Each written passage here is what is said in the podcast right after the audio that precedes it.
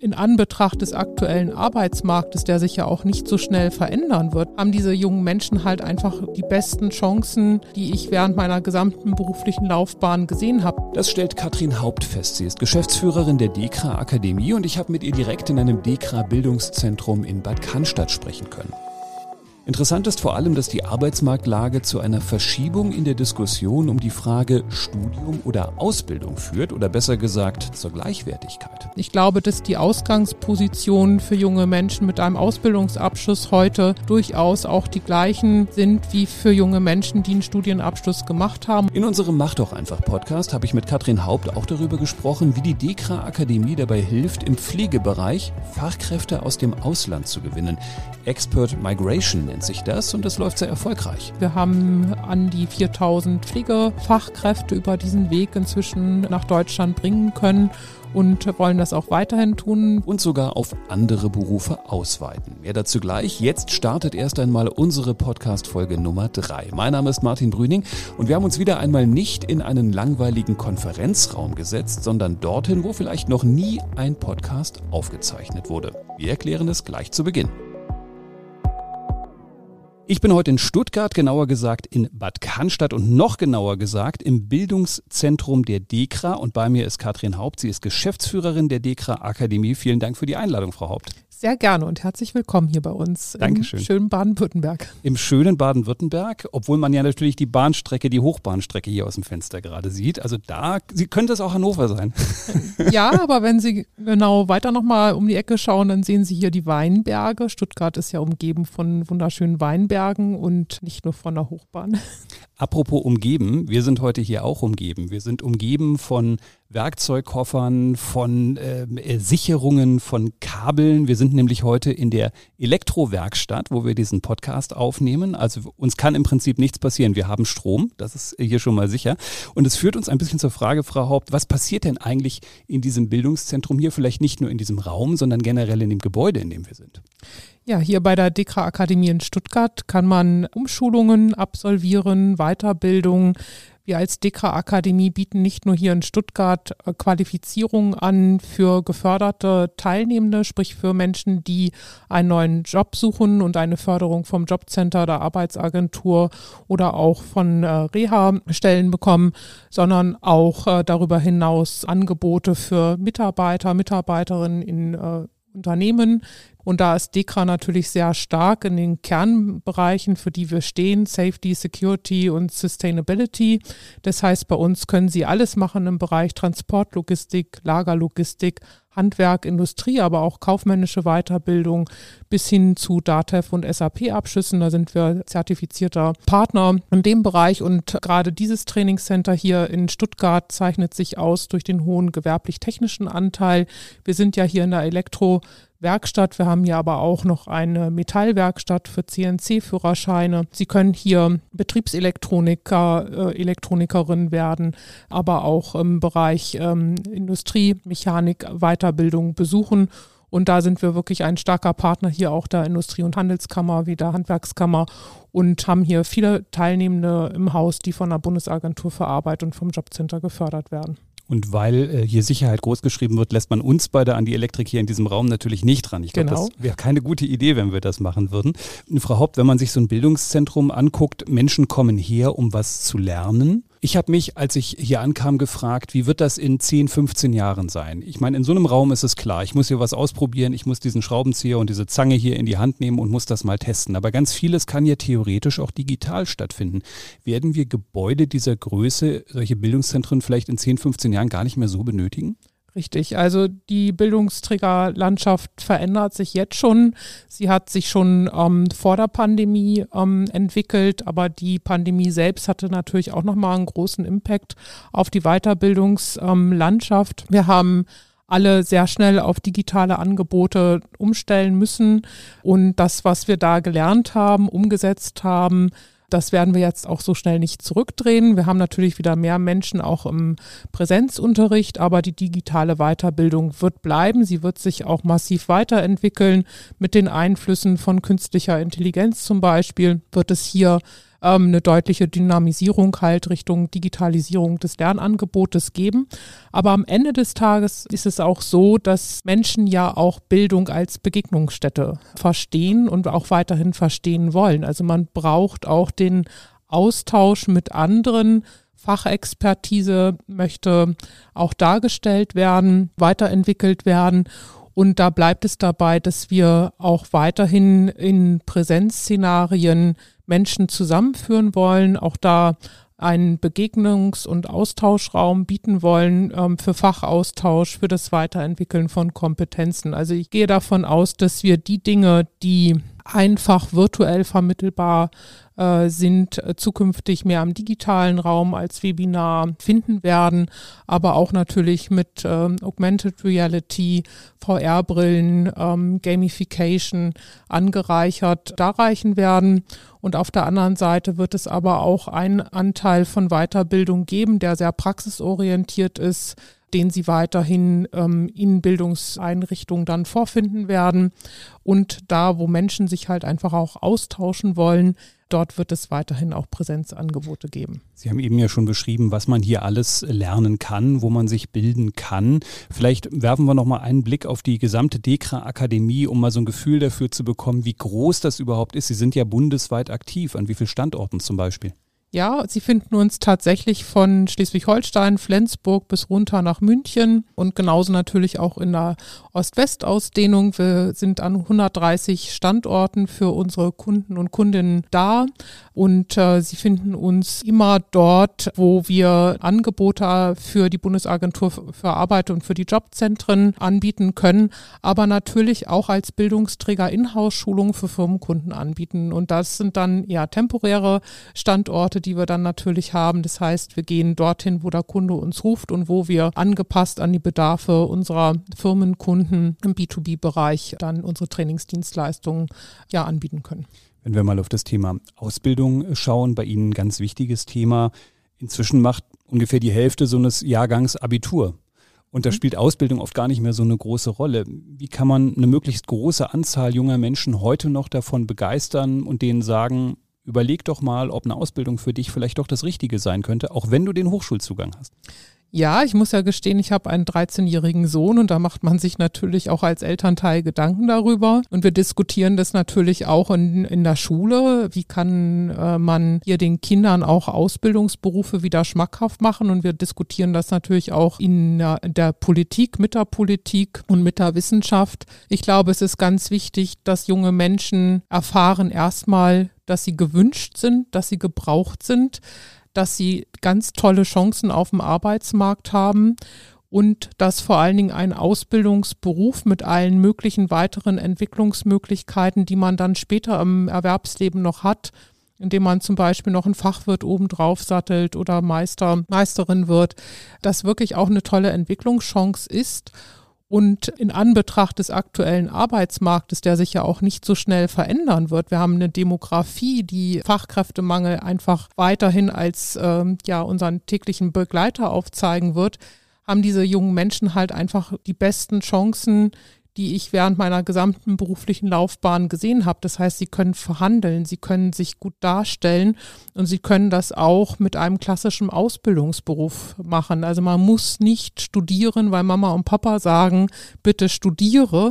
Ich glaube, dass die Ausgangspositionen für junge Menschen mit einem Ausbildungsabschluss heute durchaus auch die gleichen sind wie für junge Menschen, die einen Studienabschluss gemacht haben. Und ich glaube, man muss abwägen, möchte ich erstmal eine dreijährige eher praxisorientierte Ausbildung machen und dann einsteigen ins Berufsleben, Geld verdienen oder möchte ich den universitären Abschluss geben, über einen Bachelor, dann noch den Masterabschluss, also deutlich später ins Erwerbsleben einsteigen, später auch dann mein eigenes Geld verdienen und einen längeren Anlauf einfach da auch haben. Und wenn ich mir da Erwerbsbiografien auch im Vergleich aus dem privaten Umfeld anschaue, dann muss man sagen, dass Menschen, die die Ausbildung gemacht haben und danach ihren persönlichen Weg gegangen sind, heute genauso viel auch verdienen können und ihre, ihre Erfüllung letztendlich, ihre Berufung gefunden haben wie Menschen mit einem Studienabschluss. Ich finde Ihr Argument total interessant, weil ich so, glaube ich, auch noch nicht gehört habe, weil Sie ja sagen, dieser Druck, der jetzt auf dem Kessel ist, auf dem Arbeitsmarkt, der natürlich den Markt zu einem Arbeitnehmermarkt gemacht haben, ist eigentlich für Ausbildungsberufe eine gute Sache, weil es die Qualifikation automatisch auch preislich anhebt und man möglicherweise das Gap dadurch wahrscheinlich nicht schließen kann. Wir werden weiterhin Mangel haben, aber zumindest ausgleichen kann, weil ich eben schneller Geld verdienen kann, weil ich besser verhandeln kann und weil die Wertigkeit, wenn ich sie richtig verstehe, von Ausbildung dadurch auch höher ist, weil alle Wertigkeiten inzwischen höher sind. Absolut, absolut. Ich komme noch aus einer Zeit, als ich angefangen habe mit meiner Tätigkeit bei der Dekra Akademie Ende der 90er die sehr geprägt war von einer hohen Jugendarbeitslosigkeit. Es war mitunter wirklich traurig, da die Lehrgänge zu begleiten von Jugendlichen. Ich war damals auch selbst noch als Trainerin im Einsatz und zu sehen, wie die jungen Menschen wirklich auch zu Recht total frustriert waren. Und diese Frustration kam daher, weil sie nicht gebraucht wurden. Ja, also wir hatten deutlich zu wenig Ausbildungsplätze für junge Menschen. Wir hatten einen Überhang an jungen Menschen und sie waren wirklich zielorientierungs- und hoffnungslos. Und dann gab es in der Zeit einen Bruch, als der Arbeitsmarkt sich wieder entspannte und diese jungen Menschen wirklich gebraucht wurden. Und es hat wieder mehrere Jahre gebraucht, bis dieser Wandel bei den jungen Menschen einfach auch ankam, merkbar war und sie mit deutlich mehr Selbstbewusstsein dann auch wieder auf den Arbeitsmarkt kamen und gesagt haben, hey, ich werde gebraucht, ja, ähm, ich kann auch wirklich einen Beruf wählen, der für mich Berufung ist. Ich werde hier gefragt, ich werde gebraucht und das ist, glaube ich, genau der richtige Hebel. Und auf der anderen Seite ist es auch wichtig, dass wir auf die Menschen zugehen, die während Corona ein Stück weit verloren gegangen sind in der schulischen Ausbildung. Wir haben leider viele, viele junge Menschen, die ihren Schulabschluss nicht geschafft haben, weil die Pandemie dazwischen kam, wir sie verloren haben. Die sind jetzt Anfang 20 und auf diese Menschen müssen wir zugehen. Und ich glaube, wir müssen auch Menschen eine Chance geben, die keinen formalen Abschluss haben. Das ist ein ganz, ganz wichtiger Aspekt. Hinschauen als Arbeitgeber, als Arbeitgeberin, welche Kompetenzen bringt denn ein Mensch eigentlich mit und wie kann ich den hier bei mir gut integrieren? Und man kann auch berufsbegleitend zu einem Berufsabschluss kommen. Das ist ein etwas längerer Weg, aber ich glaube, der ist es wert, weil Schule auch für viele junge Menschen nach dem, was sie erlebt haben, stigmatisiert ist erst einmal. Und da heißt es erstmal wieder einen Zugang zu finden und eher über Begeisterung, über das Doing, das Handwerkliche oder auch das kaufmännische Tun, die Menschen wieder an die Berufung tatsächlich heranzuführen.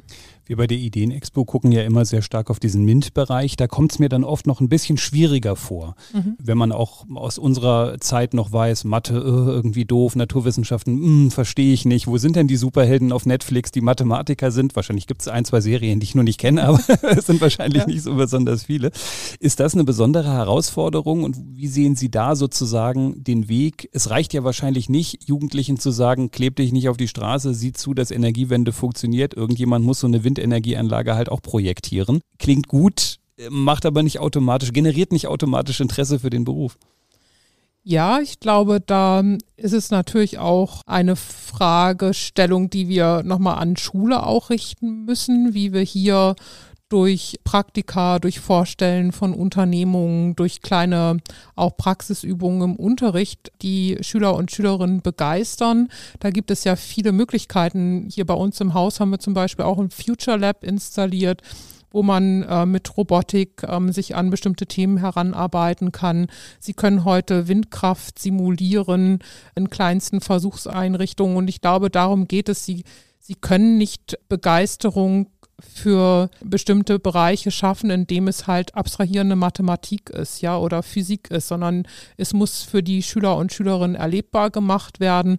Dann gewinnen sie auch nicht nur Jungs, sondern auch Mädchen. Auch das ist ja ein wichtiges Thema für bestimmte Berufe. Und wenn Sie in die Dekra-Welt reinschauen, wir sind ja ein sehr ingenieurgetriebenes Unternehmen, gerade in der Dekra Automobil GmbH das Thema Kfz-Prüfung, Gutachten schreiben, haben überwiegend ähm, hier auch ähm, Ingenieure, einen ganz geringen Anteil von Ingenieurinnen. Und auch da müssen wir uns selbst natürlich Gedanken machen, wie wir diese Berufstätigkeit interessanter machen für junge Frauen Und da hilft es, glaube ich, einfach ähm, tatsächlich einen Zugang zu eröffnen, niederschwellig Berufspraktika anzubieten, aber auch an die Universitäten später zu gehen, um hier für bestimmte Tätigkeiten zu begeistern. Also früher sind die Leute einfach zu Ihnen gekommen, heute müssen Sie zu den Leuten gehen, anders wird es wahrscheinlich nicht ja. funktionieren. So ist es.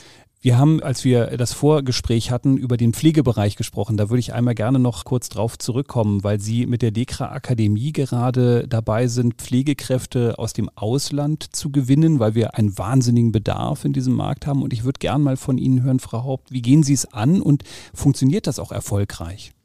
Ja, das funktioniert sehr erfolgreich. Das machen wir mit der Dekra Qualification GmbH. Das ist auch eine Gesellschaft innerhalb der Dekra Akademie Gruppe. Wir haben hier im Ausland äh, mehrere Sprachschulen. Das ist, wir sind überwiegend im Westbalkan tätig, in Albanien, Serbien, Kosovo. Dann haben wir noch eine Partnerschule in Nordmazedonien, ebenso auch im wunderschönen Brasilien. Und in Tunesien sind wir tätig. Wir suchen hier ausgebildete ähm, Pflegefachkräfte in diesen Märkten, die gerne in Deutschland als Pflegefachkraft arbeiten möchten qualifizieren sie dann bis zum Sprachniveau B2, was sie hier in Deutschland brauchen, um auch eine Berufsanerkennung zu erhalten als Pflegefachkraft und ähm, vermitteln diese Pflegefachkräfte dann hier an Kliniken, Altenpflege- und Reha-Einrichtungen. Das tun wir schon seit mehreren Jahren. Wir haben an die 4000 Pflegefachkräfte über diesen Weg inzwischen äh, nach Deutschland bringen können und wollen das auch weiterhin tun. Wie Sie sa richtig sagten, der Bedarf ist sehr, sehr groß und wir wollen ähm, dieses sogenannte Expert Migration Programm auch ausweiten auf weitere Berufsfelder, die wir hier als Mangelberufe bezeichnen. Inzwischen ist in Deutschland ja schon fast alles ein Mangelberuf. Wir werden uns auf das konzentrieren, wo wir auch unsere Stärken haben. Wir werden im Bereich Elektrofachkräfte Anstrengungen ähm, vornehmen, aber auch Kfz-Mechatroniker suchen, IT-Fachkräfte, um jetzt mal drei klassische Berufsfelder, an denen auch ein Mangel herrscht, hier in Deutschland zu benennen. Elektrofachkräfte könnten wir beide natürlich auch noch werden. Wir sind jetzt im richtigen ja. Raum dafür. Vielleicht genau. so, so, ein spezieller Kurs, zwei Stunden und wir sind's. Das wäre natürlich praktisch. Ja, tatsächlich. Also neben der klassischen Umschulung oder Berufsausbildung gibt es auch Kurzqualifizierungen, die Sie absolvieren können um dann auch an den äh, Stromleitungen drehen zu können. Elektrofachkraft für festgelegte Tätigkeiten oder elektrotechnisch unterwiesene Personen heißen diese Seminare. Da sind Sie immer jederzeit herzlich eingeladen. Aber wenn es dann der Motorkettensägenführerschein soll, soll, äh, Schein sein soll, auch der. Also ich weiß nicht, ob wir mit der Motorkettensäge, ich glaube, das kommt hier nicht gut an. Vielleicht bleiben wir beim Gabelstapler. Vielleicht bleiben wir beim Gabelstapler. Lassen Sie uns nochmal auf Sie persönlich äh, schauen. Sie selbst sind ja seit 2019 Geschäftsführerin der Dekra Akademie, war vermutlich nicht unbedingt Ihr konkretes Ziel, als Sie mal 16 waren. Das wäre jedenfalls sehr ungewöhnlich als Antwort. Was wollten Sie denn mal werden, als Sie 16 waren? Was war Ihr Wunsch? Ich wollte tatsächlich Sportjournalistin werden. Ich habe ähm, komme aus Schleswig-Holstein gebürtig, da wird Handball groß geschrieben. Ähm, ich habe Handball gespielt ähm, und wollte dann auch anschließend ein Studium machen als äh, in dem Bereich Journalistik. Das war schwer vom Zugang her. Das werden Sie wahrscheinlich auch kennen. Wir sind ja ungefähr gleicher Jahrgang, würde ich mal tippen. Ähm, ich habe mich dann auf den Weg gemacht, habe Kommunikationswissenschaften und Sozialwissenschaften studiert und zwischenzeitlich änderte sich dann auch der Berufswunsch. Ich wollte gerne in den Public Relations Bereich reingehen, also Öffentlichkeitsarbeit für Unternehmen machen und bin dann, weil es damals halt auch eine Studierendenschwemme gab, wenig Arbeitsplätze, über Umwegen bei der Dekra Akademie gelandet, 1998 schon und seitdem wirklich, kann ich sagen, ist mein Beruf, meine Berufung. Ich mache das, was ich mache, wirklich sehr, sehr gerne. Ein Vierteljahrhundert ist es schon, seit Gott, Sie hier angefangen Sie das haben. Doch nicht. Ja, Wahnsinn. ja. Wenn Sie äh, mal zurückschauen, man hat jetzt ein bisschen Lebenserfahrung gesammelt. Sie schauen sich die 16-jährige Katrin Haupt an. Was würden Sie der mit auf den Weg geben? Was ist das gesammelte Wissen, das Sie ihr mitgeben können?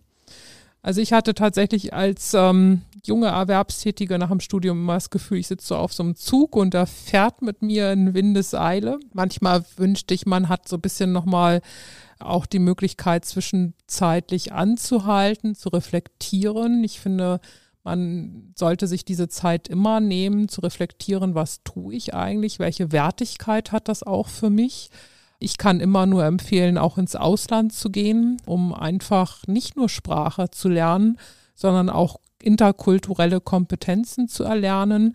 Denn das ist Fakt. Der Fachkräftemangel, den wir jetzt in Deutschland ähm, spüren, der wird bleiben. Ganz sicher wird er bleiben. Der demografische Wandel begleitet uns in den nächsten Jahrzehnten sehr stark und wir werden diesen Fachkräftemangel nur lösen können mit einer richtig guten Erwerbsmigration nach Deutschland. Das ist mir ein sehr wichtiges Thema. Und wir werden immer mehr mit anderen Kulturen zusammenarbeiten, in unseren Arbeitsumgebungen selbst auch ins Ausland gehen. Und da sind diese Kompetenzen einfach sehr wichtig. Also wenn ich 16 wäre, ich würde mir noch mehr den Interrail-Rucksack aufsetzen, wie ich es damals gemacht habe und die Welt erkunden und ähm, wünsche den jungen Menschen auch wirklich dass sie Zeit haben, sich ein Stück weit auszuprobieren. Das Studium selbst ist ja sehr verschult inzwischen. Auch die Ausbildung selbst ist nach wie vor sehr schulisch. Und ich wünsche allen, dass sie die Möglichkeit haben, wirklich nochmal innezuhalten, zu gucken, ist das, was ich tue, wirklich meine Berufung? Ja, also will ich das wirklich machen? wenn man zwischenzeitlich das Gefühl hat, ah, falsche Abfahrt genommen, auch mal den Mut haben, nicht das zu machen, was Mama und Papa unbedingt wollen. Das halte ich sowieso immer für die beste Idee, wenn man nicht unbedingt das macht, was Mama und Papa wollen, denn äh, am Ende muss man es für sich selber entscheiden. Wir möchten am Ende noch mal kurz dem netten Kollegen, der uns hier reingelassen hat, sagen, wir haben keine Kettensäge in die Hand genommen, wir haben nicht an den Werkzeugkoffern gespielt und wir waren auch nicht an den Kabeln dran und haben alles ganz gelassen. Ich glaube, hier kann morgen weitergelernt werden oder denken Sie, es gibt Einschränkungen durch uns, weil wir die Koffer verschoben haben. Nein, das denke ich ganz und gar nicht. Ich glaube, hier steht auch morgen früh noch alles ähm, und alle sind bei Dekra sowieso immer in sicheren Händen. Davon gehen wir fest aus. Katrin Haupt war das, Geschäftsführerin der Dekra Akademie. Ein sehr interessantes Gespräch. Danke, dass wir heute bei Ihnen sein durften. Sehr, sehr gerne. Und ich gebe natürlich noch den Hinweis, dass dieser und alle anderen Podcasts natürlich in unserem Newsroom auf der Ideen Expo Website zu hören sind und auch überall da, wo es Podcasts gibt. Selbstverständlich. Wir sagen Danke fürs Zuhören und bis zum nächsten Mal. Schöne Grüße aus Stuttgart.